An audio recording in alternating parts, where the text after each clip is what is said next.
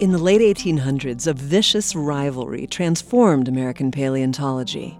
In the Bone Wars, two scientists savagely fought for control of fossil collections, naming rights, and scientific prominence. Edward Drinker Cope and Othniel Charles Marsh met as students in 1864, forming a friendly professional relationship, though they soon clashed. In an epic feud spanning decades, Cope and Marsh bribed officials, hired spies, and slandered each other. They even destroyed fossils or buried dig sites rather than let the other scientist get access. It was all an effort to be the U.S.'s top paleontologist. Out west, they scavenged for prehistoric bones, digging up fossils of fish, mammals, dinosaurs, and other reptiles. Each hoped to be the first to discover new skeletons and collect more specimens than the other.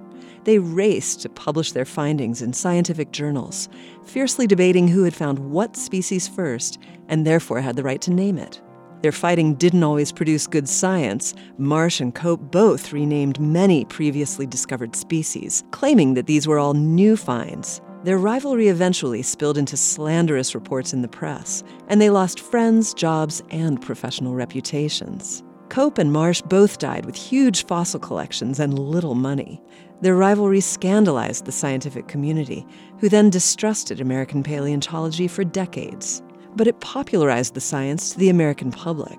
Between them, the two scientists discovered over 100 new dinosaur species, including the Stegosaurus, Triceratops, and Allosaurus. Marsh and Cope's legacies live on.